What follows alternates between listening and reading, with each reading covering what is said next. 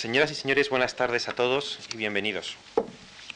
Desde diciembre de 1997, la Fundación Juan Mar ha organizado ocho seminarios públicos en los que con un método que combinaba conferencias originales y ponencias críticas, se suscitaba la discusión de profesionales de la filosofía con especialistas en otras disciplinas afines. En ellos se puso en diálogo a la filosofía con el arte, la ciencia, la literatura, la política, la religión, la ética pública o la historia. El resultado de esos seminarios son los cuadernos de seminario público que ha editado la Fundación Juan Mar y que están disponibles en la dirección de esta en Internet. Ahora la Fundación se propone organizar periódicamente una serie de seminarios de filosofía. Los seminarios de filosofía siguen la línea de atención al pensamiento filosófico ya iniciada por los seminarios públicos, pero tratando ahora de concentrarse con mayor intensidad en la reflexión puramente filosófica, como ya sugiere, la nueva denominación elegida para designarlos. Para alcanzar este objetivo, renueva la estructura de los actos. En el seminario de filosofía se invita primero a un destacado profesor de filosofía a que pronuncie en tardes sucesivas dos conferencias públicas sobre un tema que constituya su tema de investigación actual y en un tercer día el conferenciante se reúne a jornada completa con otros profesores e investigadores para en, sesión cerrada debatir el tema desarrollado en las conferencias siguiendo el método de presentaciones y ponencias propio de los seminarios especializados. En diciembre de 2001 tuvo lugar el primer seminario de estas características y estuvo a cargo del profesor Félix Duque, que desertó en sus conferencias sobre el tema de la suerte de Europa. El segundo se celebró el pasado mes de diciembre de 2002 y fue Carlos Thibó el que dio las conferencias y presentó los textos para la discusión sobre el problema del mal en la filosofía política contemporánea. Hoy se inicia el tercer seminario que ha sido encomendado a Reyes Mate. Él es profesor de investigación del CSIC en el Instituto de Filosofía, del que fue director entre 1990 y 1998. Es autor de una quincena de libros y, entre otros, La razón de los vencidos, 1991, Memoria de Occidente, Actualidad de Pensadores Judíos Olvidados, 1997, y está en preparación Memoria Passionis, Actualidad Moral y Política de Auschwitz. Editor del número monográfico de la revista Isegoría dedicado a la filosofía después del Holocausto, que debido a su éxito se ha publicado también recientemente en forma de libro es director también de la importante obra en 35 volúmenes Enciclopedia Iberoamericana de Filosofía. De acuerdo con el esquema descrito, el profesor Reyes Mate dictará dos conferencias en días sucesivos sobre un tema que ha estudiado en un libro que prepara. El tema general del seminario es, en esta ocasión, el de la filosofía después de Auschwitz. Y los títulos de las conferencias son la de hoy, lunes, Auschwitz, acontecimiento fundante de la filosofía, y la de mañana, martes, la causa de las víctimas por un planteamiento anamnético de la justicia. Por último, el miércoles 9, en la sede de la Fundación, tendrá lugar el seminario cerrado, mañana y tarde, con otros profesores invitados, siguiendo el método ya mencionado de ponencias y discusión. En nombre de la Fundación, quiero expresar mi agradecimiento al profesor Reyes Mate por haber aceptado participar en este seminario con el que la Fundación Juan Marc pretende estar presente también en el ámbito de la filosofía y renovar su compromiso con la investigación de más calidad en este área del saber. Es un placer y un privilegio contar con tan distinguido profesor en esta casa. Muchas gracias. Muchas gracias, muchas gracias a la Fundación eh, Juan Marc por, la idea del seminario y por la invitación personal y gracias particularmente al doctor Javier Goma, eh, inteligencia sintiente de alguna manera de este proyecto. Bueno, el tema de hoy es, en el fondo, este, responder a esta pregunta, si se puede pensar de espaldas a Auschwitz. Eh, Adorno, al día siguiente del final de la guerra, de la Segunda Guerra Mundial, estableció esa relación proponiendo un nuevo imperativo categórico. Él decía que a raíz, a la vista de lo que había ocurrido, había, literalmente decía, había que orientar el pensamiento y la acción de modo que Auschwitz no se repitiera. No dice recordar Auschwitz para que no se repita, decía reorientar el pensamiento y la acción para que Auschwitz no se repita. La verdad es que la filosofía le ha hecho muy poco caso. La filosofía ha seguido a su aire y hoy lee a Platón o a Kant como si nada hubiera ocurrido. Y también es verdad que la barbarie se ha repetido. Y cabe preguntarse si se ha repetido porque no se ha recordado o porque no basta la memoria para impedir la repetición de la barbarie. En cualquier caso, lo que yo me propongo es algo mucho más modesto, es analizar el sentido de ese nuevo imperativo categórico que establece o restablece una relación entre filosofía y barbarie, el imperativo categórico de, Adorno, es decir, reorientar el pensamiento y la acción de modo que Auschwitz no se repita. ¿Qué hay que entender por Auschwitz? No es fácil. El hecho de que para expresar ese fenómeno, es decir, el exterminio de los judíos europeos por los nazis, haya que emplear distintos nombres, o se empleen distintos nombres, da idea de lo complejo del asunto. Para unos, ese fenómeno se denomina, sobre todo los franceses, a raíz de la película de Claude Lanzmann, lo llaman Shoah, devastación, sería la traducción. Los alemanes prefieren Auschwitz y otros, eh, sobre todo en Estados Unidos, prefieren el término holocausto tomado de una terminología que puso en boga eh, uno de los supervivientes, Elie Wiesel. La verdad es que cualquiera de estos nombres tiene sus inconvenientes. Shoah, devastación, se refiere a las devastaciones, se aplica a las, a las distintas devastaciones que ha padecido el pueblo judío. Auschwitz, pues es verdad que localiza física, temporal y geográficamente eh, la destrucción del pueblo judío eh, pero también puede privilegiar un determinado tipo de, destrucción industrial del hombre. Y la palabra holocausto tiene un saborcillo así eh, religioso, de sacrificio, que poco tiene que ver con realmente con lo que allí ocurrió. Una, como digo, una producción industrial de la muerte. Así que, así pues, de lo que hablamos es del exterminio de los judíos europeos por los nazis. Ese acontecimiento tiene dos características.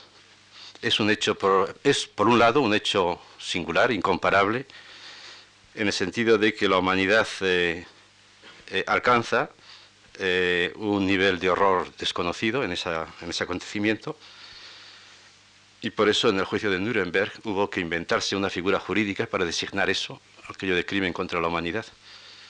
Y por otro lado es el proceso, es el resultado de un proceso. Y por tanto, eh, un proceso eh, que tiene una serie de causas, un proceso que se puede conocer, comparar eh, y relacionar. En ese sentido, Auschwitz es un acontecimiento que se puede conocer, aunque como dice Primo Levi, no se puede comprender en el sentido de justificar.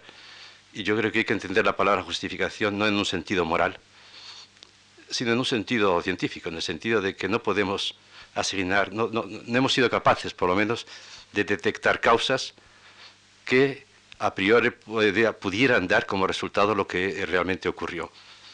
Eh, en ese sentido, no hay una causa suficiente explicativa de Auschwitz y en ese sentido no lo podemos comprender. Como bien sabemos, estas dos precisiones han sido importantes o son importantes si tuviéramos que debatir el tema, el tema de la singularidad de Auschwitz. Recordad cómo hace un año, más o menos, pues hubo un cierto debate en España a raíz de unas declaraciones de Saramago, cuando comparaba Auschwitz con eh, Jenin. Eh, y esto, el tema de la singularidad, pues ha sido el tema del debate de los historiadores, el tema central del debate de los historiadores. Eh, yo no quiero entrar de momento en ese debate, aunque sí quiero decir y dejar sentado que para mí Auschwitz es por, un lado un hecho singular, incomparable, pero por otro lado es un proceso y por tanto eh, algo que podemos conocer, que podemos comparar y, sobre el que podemos discutir. Eh, si traigo a colación esto, digo, esta, esta precisión de que Auschwitz es por un lado un proceso y por otro lado un hecho singular, no es tanto para entrar en el debate, no ahora del debate sobre la singularidad de Auschwitz, sino por esto otro por esto otro, para señalar que antes de, que se produjera la catástrofe, hubo pensadores que subieron a adelantar el acontecimiento. Son una serie de pensadores y escritores que yo denominaría, eh, utilizando una expresión del propio Benjamin, como avisadores del fuego. No eran profetas, no eran adivinos, eran filósofos o escritores que supieron leer en su tiempo la lógica, la lógica letal, que de no pararse llevaba a lo que después ocurrió, a la catástrofe. Y de eso quería hablar en primer lugar, de los avisadores del fuego. Y he seleccionado tres, eh, Rosenzweig, Walter Benjamin y Kafka. Hace unos años un filósofo mexicano escribió un libro que tituló Los profetas y el Mesías. Era un libro que se refería a la generación del 14, a, los filósofos del 14, esa generación eh, notable, entre guerras, que tenía como jefe de fila, como Mesías, a Heidegger, y los profetas eran eh, filósofos importantes, pero menores, tales como Hartmann, Ortega, Lukács, Fernando de los Ríos o Besteiro. Eh, yo creo, sin embargo, que el jefe de filas de esa generación del 14 no era Heidegger, sino que era Rosenzweig, eh, una persona poco conocida, un filósofo poco conocido en España, eh, pero de una talla comparable, desde luego, a la de Heidegger. este hombre era un alemán judío, y subrayo de lo del alemán judío, es decir, un ciudadano alemán con una cultura filosófica clásica notable. Su primer libro es un clásico de la filosofía política de Hegel, su libro Hegel y el, Estado, pero que como todos los judíos tuvieron en un momento determinado de su vida que plantearse el gran dilema, o ser judío o ser modernos. Y este, como tantos otros, como Freud, por ejemplo, pensó que, había que para ser modernos había que dejar de ser judíos. Y se planteó, pues, eh, con toda lógica, hacerse moderno y empezando por la conversión al cristianismo. Solo que, analizando lo que había sido el destino de Occidente, entendió que no valía la pena ser moderno de esa modernidad y apostó por, otro, por otra figura, la de ser judío y la de ser, moderno. Rosenzweig escribió eh, un segundo libro, su gran libro, La estrella de la redención, que su estructura es comparable a la fenomenología del espíritu y tan difícil como aquel. En ese libro, y yo, yo voy a resumir en un brochazo su tesis fundamental, en ese libro levanta acta de, del fracaso de Europa, pero en nombre de la lógica hegeliana. Quiero decir lo siguiente.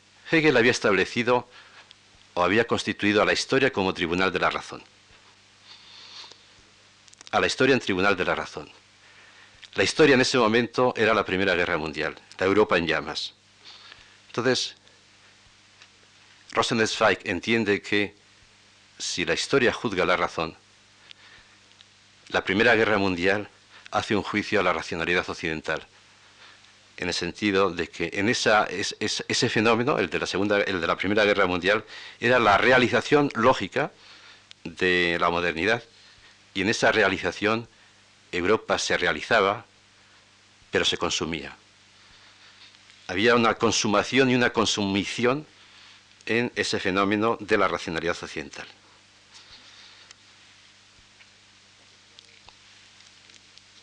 Y,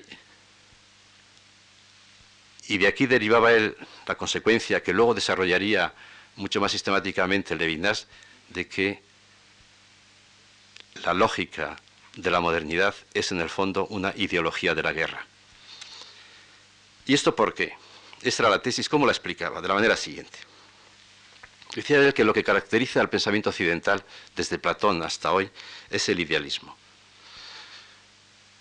y el primer idealista sería Tales de Mileto cuando eh, eh, eh, afirma o, pronuncia el siguiente enunciado. todo es agua. Cuando se reduce la pluralidad del mundo a un único elemento, se reduce a lo esencial, se entiende que se reduce a lo esencial, al concepto fundamental de toda esa pluralidad.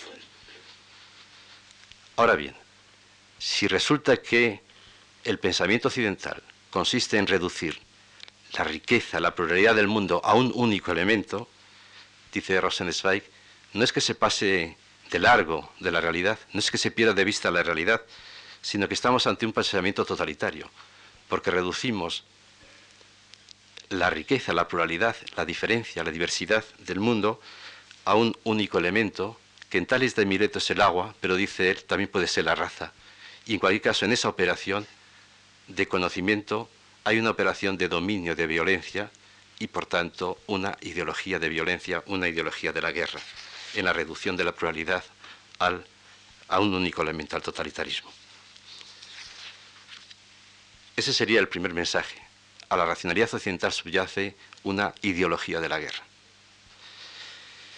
Walter eh, eh, Rosenzweig muere en 1929, muy joven, es decir, cuatro años antes de que Hitler llegara al poder y trece años antes de que se decretara la solución final. Es decir, estamos todavía lejos de la solución final. Un lector muy atento de, de Rosenzweig fue, fue Walter Benjamin. Y Walter Benjamin va a adentrarse por el camino abierto por Rosenzweig, persiguiendo dos modalidades de la violencia, la violencia política y la violencia del lenguaje. Dice Benjamin que hay una violencia en el lenguaje. Él lo explica en su teoría del lenguaje, que en resumiendo es esto. Él dice que hay tres formas de lenguaje. Hay un lenguaje creador, como el lenguaje divino, que con la palabra crea la realidad. Hay un lenguaje adámico, que consiste en encontrar palabras que corresponden exactamente a la esencia espiritual de las cosas, a la esencia lingüística de las cosas. El nombre se ajusta a la realidad. Y hay un lenguaje postadámico, que es el nuestro, que consiste, dice él, en sustituir la denominación por el juicio. Es decir, quiere decir lo siguiente. Quiere decir que el hombre posadámico, nosotros, en vez de escuchar lo que son las cosas y ponerle el nombre correspondiente, queremos imitar al lenguaje divino, nos inventamos nombres y queremos que las cosas respondan a los nombres que nos inventamos. Eso es sustituir, eso es el nombre, la denominación, al juicio o a la decisión. Y en eso hay una violencia. Esa es la violencia del lenguaje. El hombre se inventa nombres y quiere que la realidad se adapte a, a los nombres que él se inventa. Pero también hay una violencia política. Y la violencia política no la detecta Walter Benjamin en el totalitarismo del idealismo, como su maestro Rosenzweig, sino en la insignificancia teórica de la realidad, en la insignificancia teórica de la realidad, en la insignificancia teórica de la realidad a la hora de construir la verdad de las cosas, sobre todo en la insignificancia de lo contingente, de lo perecedero, de lo fracasado, en una palabra, del sufrimiento. Cuando queremos definir lo que son las cosas, eh, opiamos eh, esa contingencia. Y pone dos ejemplos. El de los derechos humanos y el, y el del progreso. Los derechos humanos. Dice él, ¿quién es el sujeto de los derechos humanos? El sujeto de los derechos humanos es un sujeto trascendental no es el hombre de carne y hueso. Y poco importa cómo sea el hombre de carne y hueso. Lo que importa es la idea que nos hagamos del hombre al que le colgamos las características de los derechos humanos. Y por eso podemos decir que los hombres nacen iguales, aunque de hecho no nazcan iguales. Pero es que lo que sean los hombres en su realidad importa poco a la verdad del concepto, a la verdad de la idea, porque la idea se alimenta no de lo que son las cosas, sino de la construcción que nosotros hagamos de la realidad. Y por eso dice Benjamin, solo podemos decir que los hombres son iguales, que los hombres nacen iguales, si despreciamos teóricamente el hecho de que no sean ni nazcan iguales. Y el otro ejemplo tiene que ver con el progreso que es la gran ideología de la modernidad. Todos sabemos, y lo saben sobre todo Hegel y Marx, que el progreso tiene un costo, tiene un costo, eh, progresar tiene un costo, en ruinas, en escombros, en cadáveres, un costo humano y en la naturaleza. Lo decía el otro día Fraga, ¿no? Pues eh, es se puede andar en coche y, hay accidentes de tráfico. Pues eso es el precio del progreso. Eh, todos sabemos que el progreso tiene un costo. Lo que pasa es que para Hegel y para Marx, y se ve también que para Fraga, ese costo son, como decía Hegel, las florecillas pisoteadas al borde del camino. Son unas florecillas. Es un costo menor. O en lenguaje de Benjamin, son una excepción. Es algo provisional, algo provisorio, porque se entiende que el propio progreso va a, va a reciclar sus propios fracasos. Y al final la película acabará bien. Pues bien, por ahí no pasa Benjamin. Él se detiene en los cadáveres y en los escombros y denuncia entonces un progreso que tiene a la humanidad como medio de sí mismo. Porque no es lo mismo, luego repetirá Adorno, poner el progreso como objetivo de la humanidad que a la humanidad como objetivo del progreso. No es lo mismo considerar a la humanidad como medio del progreso que al progreso como medio de la humanidad. Pero estamos en una ideología de progreso donde el progreso es el objetivo y la humanidad es el medio. Ahí se detiene Benjamin y declara que ningún eh, objetivo eh, es racionalmente aceptable si resulta que tiene como precio al hombre. Y como todo el progreso, la figura del progreso es la figura permanente de la historia, dice él, no hay un documento de cultura que no lo sea de barbarie. La barbarie acompaña necesariamente a la cultura. Lo que se plantea Benjamin es, eh, pasar a la historia del cepillo a contrapelo, es decir, mirar a la historia privilegiando el punto de vista, y luego veremos qué significa, el punto de vista del costo del progreso o dicho en otros términos suyos, hay que ver la historia sin dar nada por perdido. Él va por la historia, dice, como un trapero, recogiendo los trapos, los restos, y se fija en ellos. Y quiere entonces que veamos toda la humanidad a partir de los trapos, de los restos. No dar nada por perdido, en eso consiste para él la figura del juicio final, no dar nada por perdido. La restitución in integrum. ¿Y por qué? ¿Por qué es tan importante esta actitud de fijarse en los trapos eh, y entender entonces la revolución no como aceleración del tiempo, sino como tirar del freno y parar la lógica de la historia? ¿Por qué? Porque si las cosas siguen su curso, si la historia se sigue construyendo con la misma lógica, dice él, se acabará imponiendo el fascismo. El fascismo no es para él el hitlerismo, es una cosa bastante más amplia. No es solo el fenómeno del hitlerismo. El fascismo es el triunfo de una lógica de muerte que nosotros valoramos como insignificante o inevitable. Eso es el fascismo. El fascismo, repito, es una lógica de muerte que nosotros valoramos como insignificante, e inevitable, el precio que hay que pagar para el progreso. El fascismo es, en el fondo, una batalla hermenéutica que se encoge de hombres ante, ante el sufrimiento y ante la catástrofe. Y esa lógica del fascismo es la misma que se encuentra, que se encuentra tras la ideología del progreso. Kafka. Cuando se habla de Kafka se suele pensar en la colonia penitenciaria como el lugar que, que avanza al futuro, que adelanta al fascismo. Pero por mi parte prefiero citar otros dos momentos otros dos momentos que tomo de un estudio que ha hecho eh, Juan Mayorga. Él llama la atención sobre un fenómeno eh, permanente en Kafka que es la animalización del hombre. Eh, recordáis la metamorfosis donde Gregorio Samsa se levanta transformado en, en un Getziffer. Se suele traducir por no sé, un gusano. Es exactamente la misma palabra que luego los nazis aplicarán a los judíos en el campo, un Getziffer. El hombre es un Getziffer, es un, un animal, no es un sujeto de derechos, es una reducción a la animalidad. O como dice Antonio Jiménez en la traducción que hace de Agamben, es nuda vida, es nuda vida, un cuerpo del que ha huido toda chispa de espiritualidad, que ha, que ha huido eso que llamamos eh, racionalidad. Entonces, la animalidad, por un lado. Y por otro lado, en Kafka ya se anuncia la disolución de lo privado y lo público, la muerte de la política, o la totalidad de la política, que son dos fenómenos complementarios. Recordad cómo en el proceso el dormitorio de al lado se transforma en un juicio.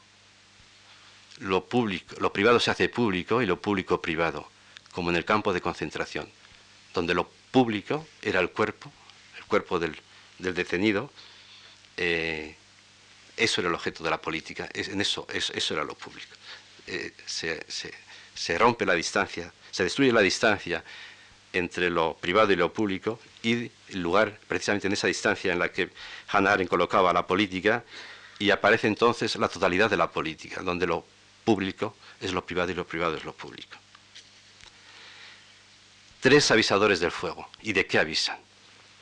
Avisan de que bajo el logos occidental se esconde una cultura de la guerra, una ideología de la guerra. Avisan de que el hombre, más que, más que sujeto de derechos humanos, es un Ungeziefer, un animal. Y nos avisan de que si despreciamos el sufrimiento singular en nombre del progreso, el crimen se constituye en la lógica de la historia y se impone, se acaba imponiendo la lógica del fascismo. Si yo traigo a colación estas cosas, no es para reivindicar la actualidad de estos autores, sino para señalar su inactualidad.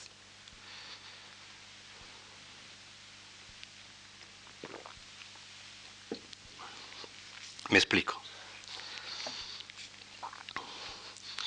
Hoy decimos que aquellas, aquellos avisos se cumplieron, pero se cumplieron de una manera que no estaba prevista. El cumplimiento desbordó totalmente las previsiones. Estos hombres habían anunciado la figura del campo de concentración, pero lo que vino no fue un campo de concentración, fue el campo de exterminio. Estos hombres habían hablado del crimen, pero lo que vino fue el crimen contra la humanidad. Entonces, los avisos se cumplieron y en, esos, y en ese sentido son muy interesantes estos autores. Pero lo que llegó fue algo impensado. Y precisamente en esta diferencia entre el aviso y lo que llegó, entre lo pensado y lo impensado, es donde se encuentra Auschwitz como lo que da que pensar. Auschwitz es lo que da que pensar. No es algo que se pueda anticipar, sino el punto de partida del pensamiento. Y si Auschwitz es lo impensado, entonces solo se convertirá en lo que da que pensar si cada generación vuelve a Auschwitz a través de la memoria. De ahí la importancia de la memoria. La memoria es la que nos lleva, la que lleva a cada generación a ese punto de partida que da que pensar, para empezar a pensar. Pero por eso no basta los avisadores del fuego, sino que hay que pensar, eh, eh, Auschwitz se convierte en un eh, asunto de memoria porque no pudo ser pensado y, sin embargo, aconteció, y lo que aconteció es lo que da que pensar. El problema de la memoria es su extrema, extrema debilidad. Benjamin generosamente la reconocía un poder mesiánico, pero decía él un débil poder mesiánico, una débil fuerza mesiánica. La memoria es débil por muchas razones. En primer lugar, porque el punto de vista psicológico hay que muchas veces olvidar para poder vivir, y esto ocurrió con frecuencia en los supervivientes. Esa es una razón de su debilidad. La otra es lo que podríamos llamar las políticas de la memoria. Es decir, las grandes manipulaciones que se hacen de la memoria por los poderes políticos. Eh, en Auschwitz, por ejemplo, durante muchos años, mientras estuvieron los soviéticos, Auschwitz era el sitio de la resistencia antifascista. Y entonces se maquilló, y eso se puede ver todavía, las fotos de ancianas desnudas que esperaban en las cámaras de gas titiritando, se les maquilló la cara, se puso caras de jóvenes para dar la impresión de que las víctimas eran resistentes jóvenes, resistentes antifascistas, y desaparecían los niños.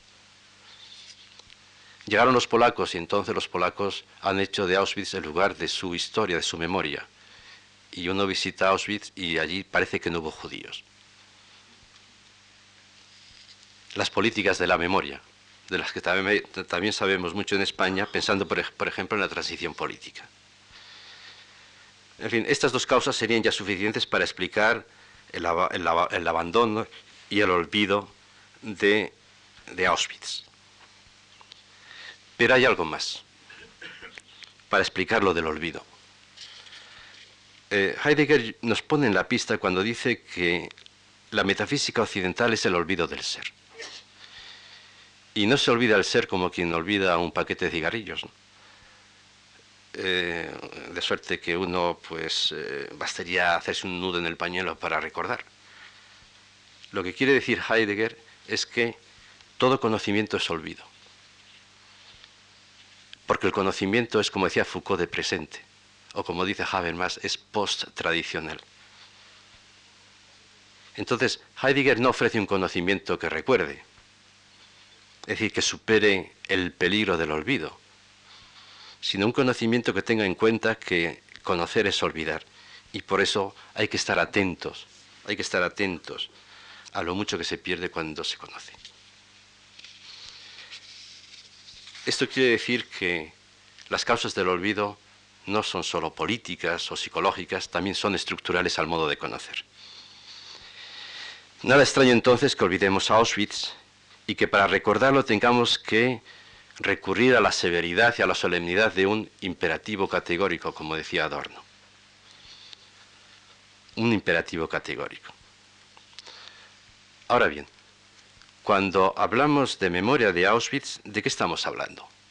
Estamos hablando de memoria de las víctimas. Pero ¿qué significa recordar a las víctimas si no es reconocer la actualidad de las injusticias causadas. Por eso, en el fondo, memoria y justicia coinciden, son sinónimos, y el antónimo de, de memoria es injusticia.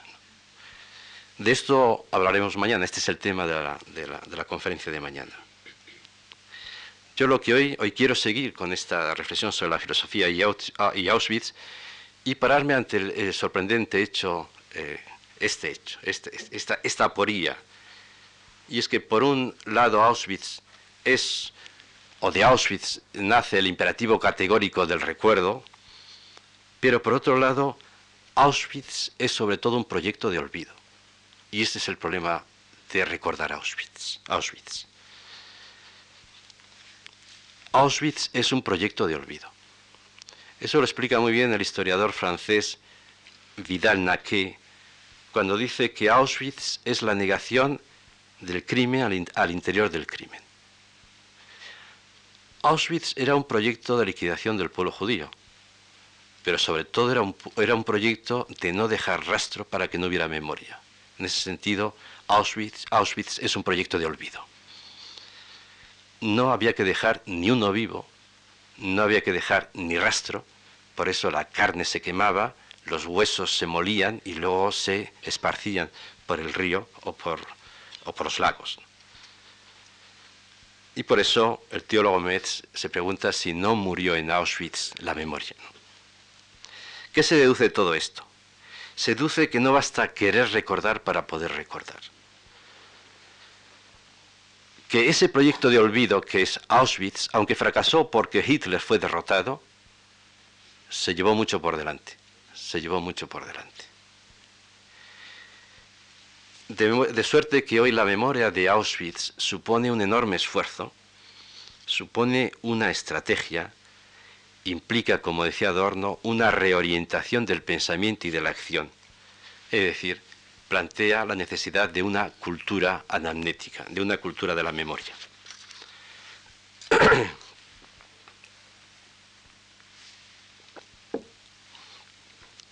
y quisiera anunciar ahora cuatro características que al menos debiera tener una cultura de la memoria. La primera es elaborar una teoría del conocimiento de la que forme parte el pasado. Ya he insinuado que el conocimiento moderno es de presente. Eso está muy tematizado en Foucault y en Habermas. pensamiento post-tradicional, la idea de que eh, la modernidad es desvelar el presente. Foucault. Ahora bien, para llegar a la idea de que lo ausente se constituye en la perspectiva desde la que considerar el todo, para llegar a la conclusión de que el pasado forma parte del conocimiento, hay que hacer un largo recorrido.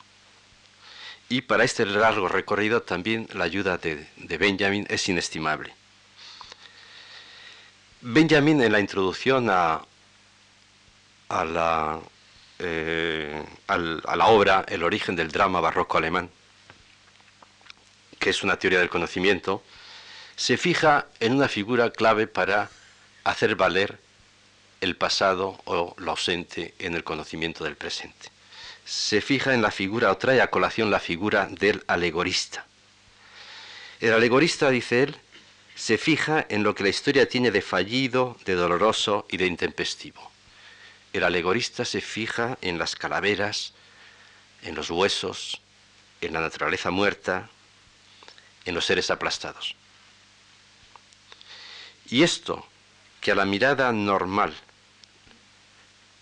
le aparece como algo natural, petrificado, inerte, muerto, el, alegorista lo ve como un deseo de redención.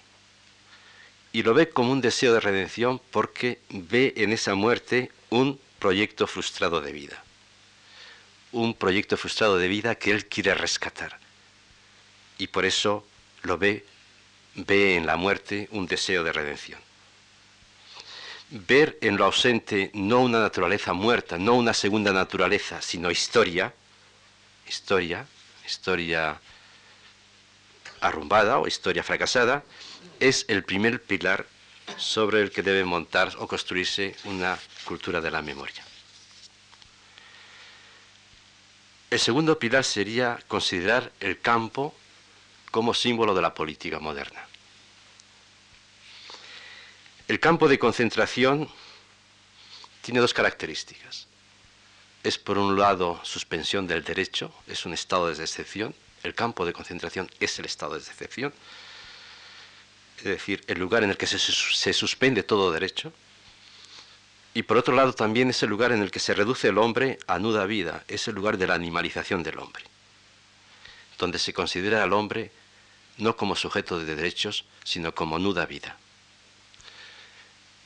si alguien visita Auschwitz, verá que hay tres Auschwitz. En Auschwitz I, que es, digamos, donde se instalaban eh, a los prisioneros políticos, eh, se advierte que a la entrada hay una, salita de juicios. Se, hacía un juicio al, al deportado y normalmente se le condenaba a muerte y se le pegaba un tiro al lado. Pero si alguien visita Auschwitz II, a Birkenau, donde iban los judíos, allí no hay ninguna sala de juicio. Porque el judío en el momento de ser detenido era desnaturalizado, era reducido a nuda vida y por tanto no había que hacer ningún, ningún juicio.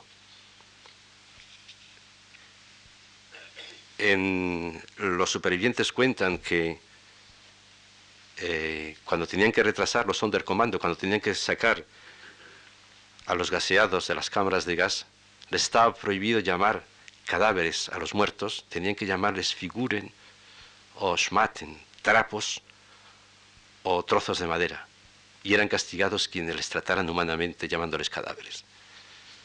Esa era la lógica del campo. Por un lado, suspensión de todo derecho y reducción del hombre a la animalidad.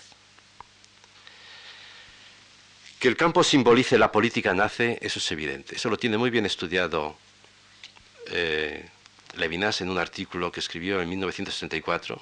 Se llama Algunas reflexiones sobre la filosofía del hitlerismo. Eh, que no tengo tiempo de, veo que se me va pasando el tiempo de entrar en él, pero no sería difícil ponerse de acuerdo sobre ello. Que el campo ejemplifique la política nace.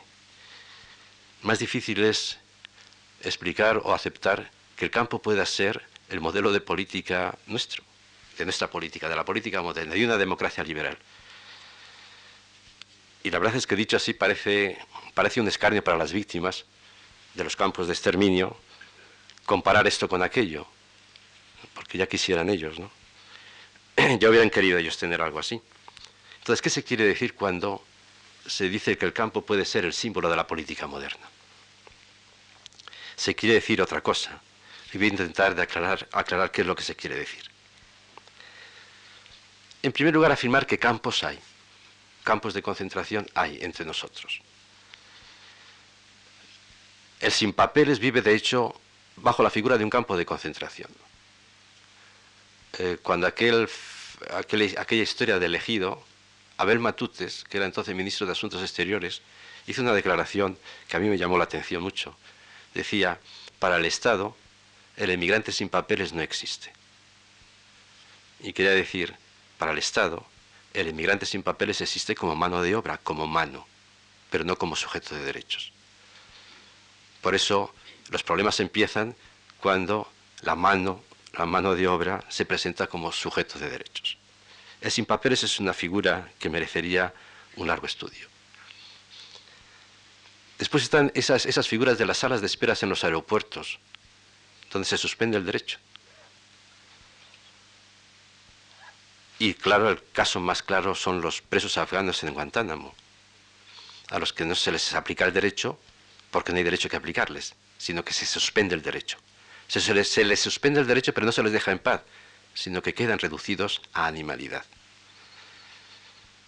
Y esto no por casualidad, sino porque hubo una orden del presidente, una orden militar del presidente de los Estados Unidos, ¿no? dado en, en noviembre del 2001, en el que se autoriza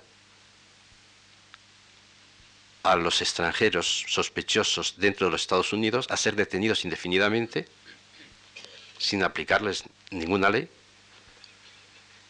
Y se faculta también a los eh, funcionarios estadounidenses a detener fuera de los Estados Unidos a cualquier sospechoso y neutralizarle vivo o muerto. Esas son figuras del campo de concentración. Claro, son figuras raras, son figuras escasas, pero son figuras lógicas. Y si son figuras lógicas, son figuras que pueden crecer. Son figuras lógicas con la idea moderna de política y con la idea moderna de poder. Con la idea moderna de política. Yo creo que la política, por muchas vueltas que le demos, sigue siendo definida perfectamente por Carl Schmitt, que no es un ocurrente. Carl Schmitt recoge la tradición hegeliana y la tradición weberiana de la política cuando define la política como la división entre amigo y enemigo, Unterscheidung, oposición, enfrentamiento, entendiendo que el enemigo no es el hostis, no es el inimicus, dice, dice, no es un enemigo psicológico, es el hostis, es, el enemigo político, es el otro pueblo, el que es de otra sangre y está en otra tierra. Porque el amigo es el pueblo de mi sangre y de mi tierra. La política es el enfrentamiento entre las sangres y las tierras. Una sangre y una tierra, la comunidad que echa de sangre y tierra frente a otra comunidad. La relación entre comunidades solamente puede ser la de la guerra, dice Hegel, y es lo que recoge Carl Schmitt. Y el poder, el poder, dice Carl Schmitt, el poder de ese verano es el que se, se, entiende o se define como la capacidad de definir el estado de excepción, la excepcionalidad. En la excepcionalidad, dice Benjamin, se pone de manifiesto lo normal. Y lo normal del poder es precisamente eso, eh, definir lo que es derecho, decidir lo que es derecho. Y la decisión es un acto de violencia. Se impone por la fuerza el derecho y se mantiene por la fuerza el derecho. Entonces, eh, la política moderna puede ser vista como, eh, como bajo la figura del campo de concentración, si entendemos que, en el campo de concentración el hombre es reducido a miembro de un clan, misma tierra, misma sangre, y vive bajo el estado de excepción, bajo la posibilidad de que un decreto, no la ley, un decreto tenga fuerza de ley.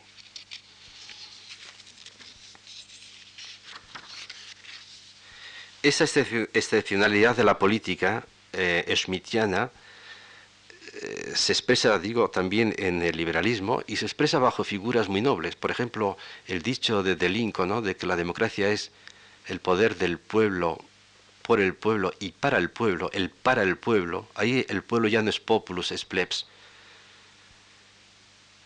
Y la democracia liberal tiene esa ambigüedad, de que por un lado es democracia, pero por otro lado es un campo. Y por eso en un reciente artículo eh, Agamben publicado en el, en, el, Le Monde, hablaba de que las democracias son cada vez más gubernamentales que constitucionales, por la importancia que va teniendo en la, política eh, cotidiana la figura del decreto gubernamental con fuerza de ley. Y una de las atribuciones al decreto con fuerza de ley, que es una actividad del gobierno, es poder decretar el estado de excepción. De todas formas, una interpretación rigurosa del campo como, figura de la política moderna tiene que pasar por la siguiente gran eh, corrección. Una corrección o precisión que da Benjamin cuando dice en su tesis octava lo siguiente.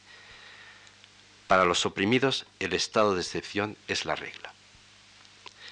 Quiere decir que si todo es campo, si aceptamos que todo es campo, que el campo es la figura de la, de la política, hay que distinguir, porque hay unos que están en el campo y otros que mandan ir al campo.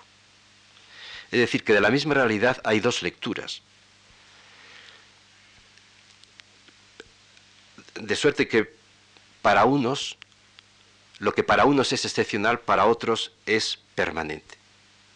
La historia de la cultura ha hecho, ha querido hacernos creer que el costo del progreso es algo excepcional mientras que para los oprimidos ellos saben que el costo es permanente. Por eso el oprimido sabe que vive, permanentemente bajo el estado de, excepción. Entonces, lo que Benjamin propone, si de la misma realidad hay dos lecturas, la que hace el oprimido y la que hace el opresor, el opresor rebajando, digamos, la calificación de lo que pasa, llamándolo excepcional, provisional, y el oprimido sabiendo que esa excepcionalidad es su, permanente historia, lo que Benjamin propone no es que se reconozca la legitimación de la lectura del oprimido. Lo que él propone es una lectura universal desde el oprimido. ¿Y esto por qué?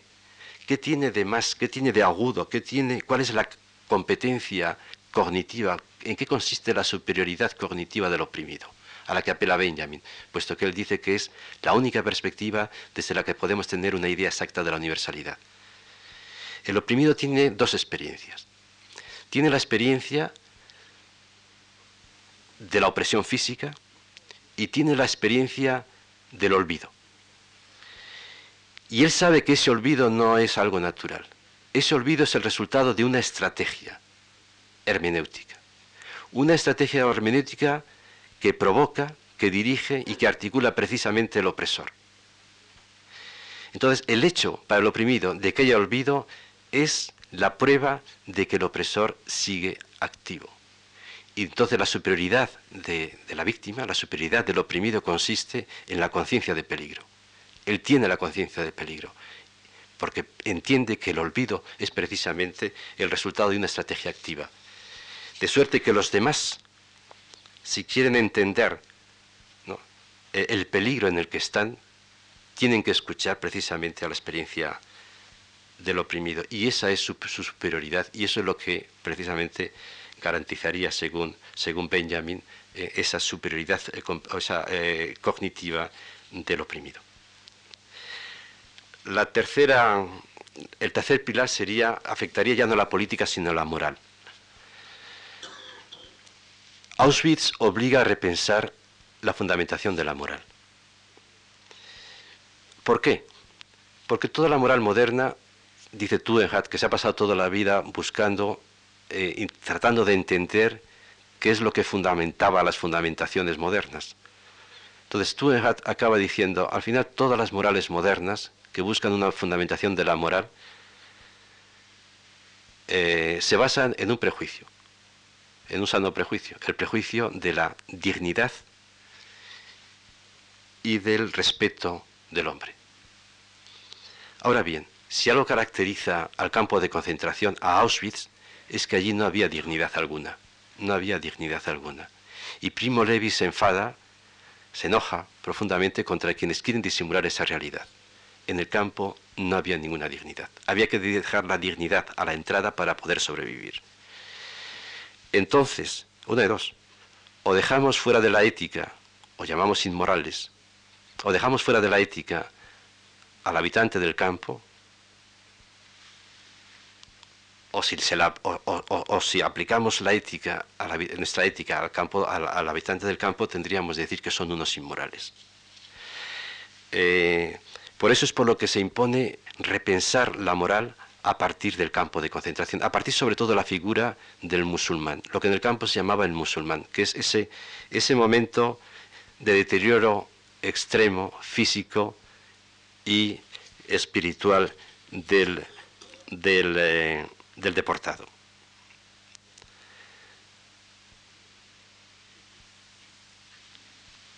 El musulmán no tenía ninguna dignidad. Eh, y el musulmán, digo, eh, debe, debería convertirse entonces en el punto de partida de la, de la moralidad en el sentido siguiente. El musulmán eh, hace una pregunta, que es la pregunta que Primo Levi recoge en su gran libro, si esto es un hombre. El problema del musulmán es su humanidad o su inhumanidad. Eh, la ética debería ser entonces una respuesta a la inhumanidad del musulmán, a la, inhumanidad del campo, si esto es un hombre. No sabemos en qué consiste la humanidad. La humanidad, como la moralidad, solamente pueden ser las respuestas progresivas a la inhumanidad, a las preguntas que salen del campo. Notemos que si inhumano, indigno es el musulmán, no puede ser digno al verdugo, ni mucho menos el espectador.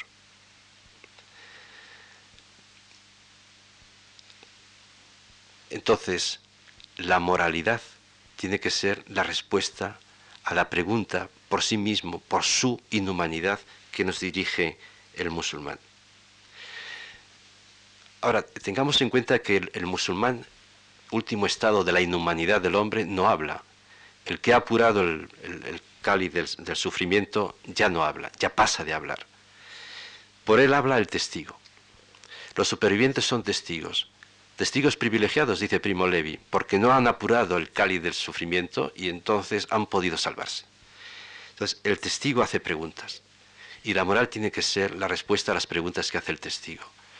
Por eso yo creo que ya no se puede construir una verdad moral al margen del testimonio de Auschwitz. Pero teniendo en cuenta que las preguntas que hace el testigo no son todas las preguntas que hace el deportado. Las preguntas últimas son inexpresables, porque son las que haría el musulmán que no puede hablar. De ahí que la palabra del testigo que está de portavoz del silencio del musulmán tenga que remitir al silencio del musulmán. Y eso quiere decir que la ética es una construcción inacabable de las preguntas que emergen desde el fondo del sufrimiento. A eso quería ir. El cuarto pilar es la responsabilidad absoluta. Es un aspecto vivamente planteado por una deportada muy poco conocida, pero que desde hace 10 años está objeto de profundas, eh, eh, de profundas consideraciones y análisis. Es una deportada holandesa llamada Etty Gillesum.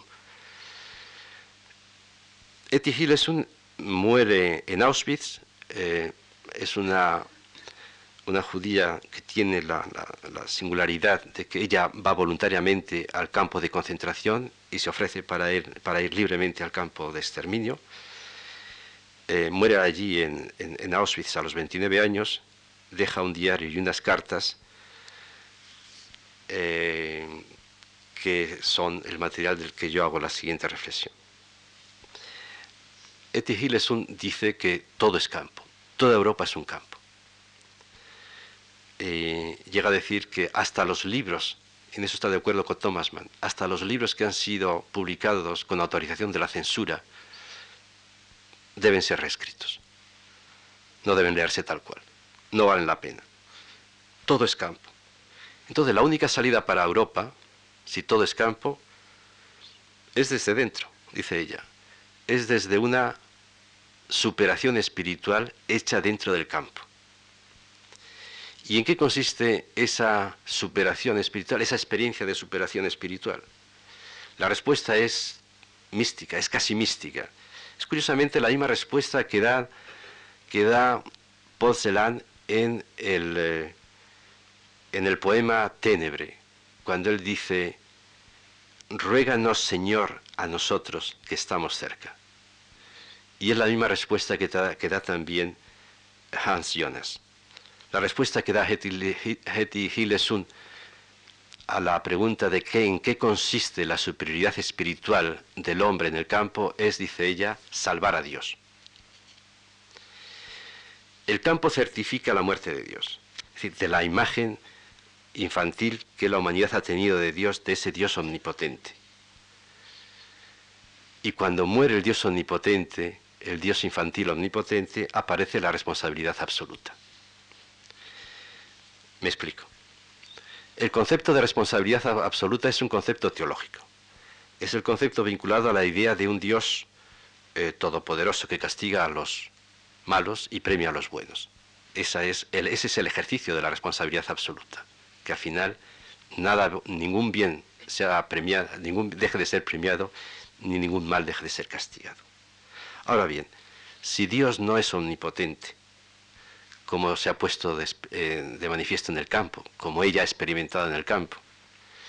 Y si el hombre hace la experiencia de la injusticia del sufrimiento, el hombre tiene a partir de ahora que apechar con la responsabilidad de combatirle incondicionalmente. Y en eso se sustancia la superioridad espiritual de la experiencia del campo. Del silencio de Dios, dice Eti nace la responsabilidad absoluta porque se descubre en el campo que el sufrimiento es una injusticia. Y ya concluyo. Nos preguntábamos si era posible pensar y vivir de espaldas a Auschwitz, hacer filosofía. Para responder he seguido el camino de Adorno, reorientar el pensamiento y la acción para que Auschwitz no se repita la catástrofe se ha repetido. Seguramente se ha repetido porque el recuerdo ha sido eminentemente moralizante. Es decir, no se ha atendido a la condición del recuerdo, reorientar el pensamiento y la acción. Es decir, crear una cultura de la memoria. Esa cultura de la memoria no es nada fácil. No es nada fácil en primer lugar porque Auschwitz es un proyecto de olvido, un proyecto eficaz de olvido. Y cada día nos damos cuenta de lo mucho que se perdió en Auschwitz. Si nos preguntáramos hoy por qué después de la Primera Guerra Mundial hubo esa explosión de inteligencia, filosofía, arte, literatura, cine, y por qué la Segunda Guerra Mundial, después de la Segunda Guerra Mundial, no se ha producido casi nada, Quizá la respuesta esté precisamente en la eficacia del olvido de Auschwitz. Que en Auschwitz no murió solamente el pueblo judío, sino con él buena parte de la humanidad del hombre. Muchas gracias.